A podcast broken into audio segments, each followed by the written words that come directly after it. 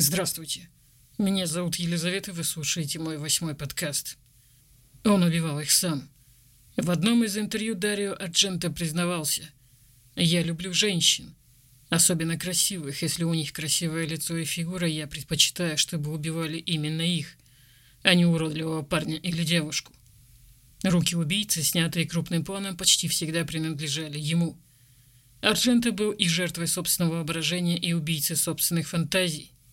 В 1977 году он снимает историю о молодой девушке, отправившейся в Германию для обучения в знаменитой балетной школе, в которой происходит ряд зловещих убийств. Распутывая их, она сталкивается со страшной тайной, скрываемой руководством школы. Сюжет фильма был подсказан режиссеру автором сценария – Дарьи Николоди, рассказавшей ему семейную легенду о своей бабушке, сбежавшей из Базельской музыкальной школы, в которой учениц учили не только музыке, но и основам черной магии. Постер фильма очень точно обозначает жанровую принадлежность мрачной сказки для взрослых, в которой Арджента решил частично отойти от канонов излюбленного им Джало.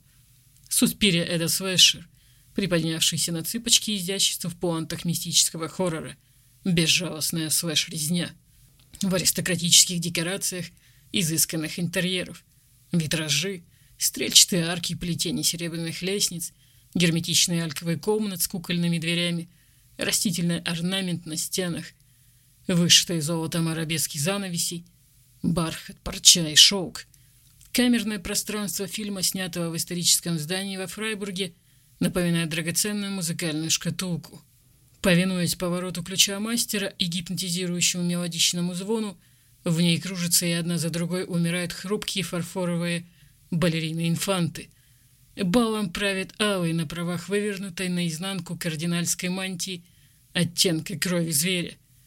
Импровизированная спальня из белоснежных простыней, в которой засыпают юные танцовщицы, приобретает окрас красной комнаты Линча – в царственный пурпур видеоряда время от времени вклиниваются витражные осколки льдистого кобальта и золотистого янтаря.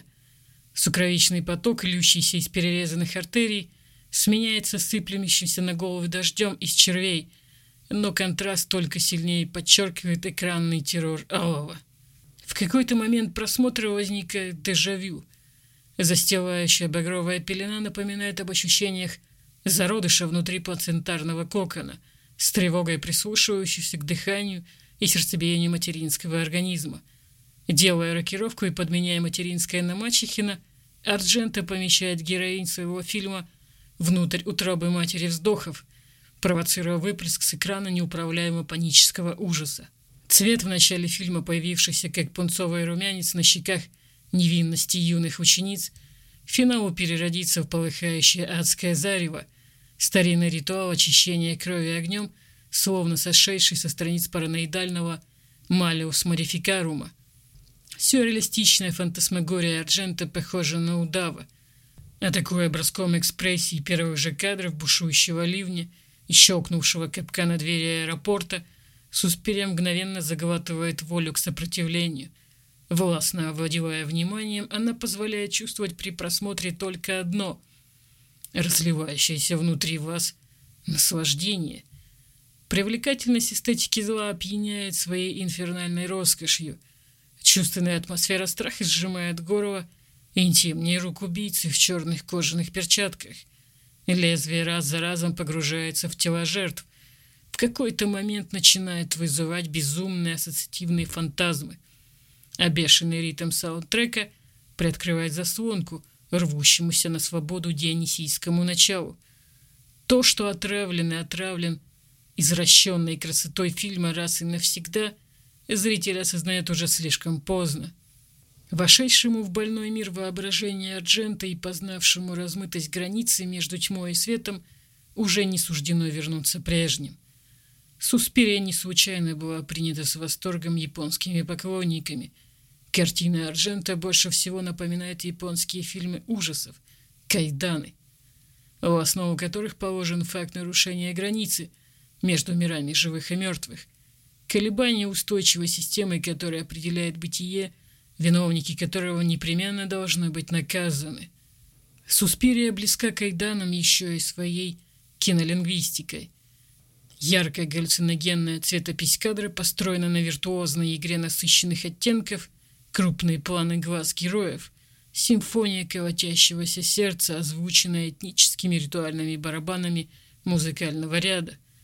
Уникальная работа с освещением, когда свет гаснет постепенно. Это старинная традиция гаснущих поочередно свечей.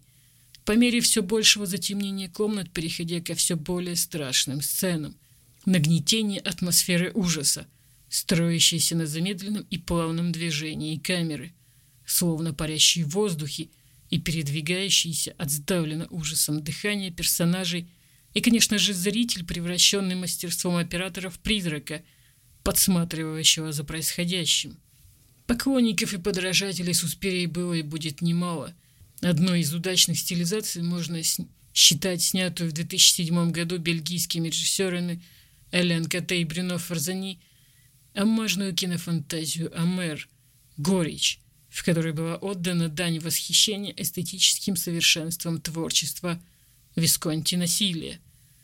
Но в точности продублировать гипнотизирующую атмосферу Суспирии не удастся, пожалуй, уже больше никому.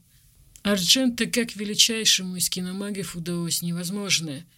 Выйдя за пределы созданной им кинореальности, он проник и остался навсегда – в недосягаемой для многих мастеров экрана области, волшебном и пугающем мире зрительского воображения –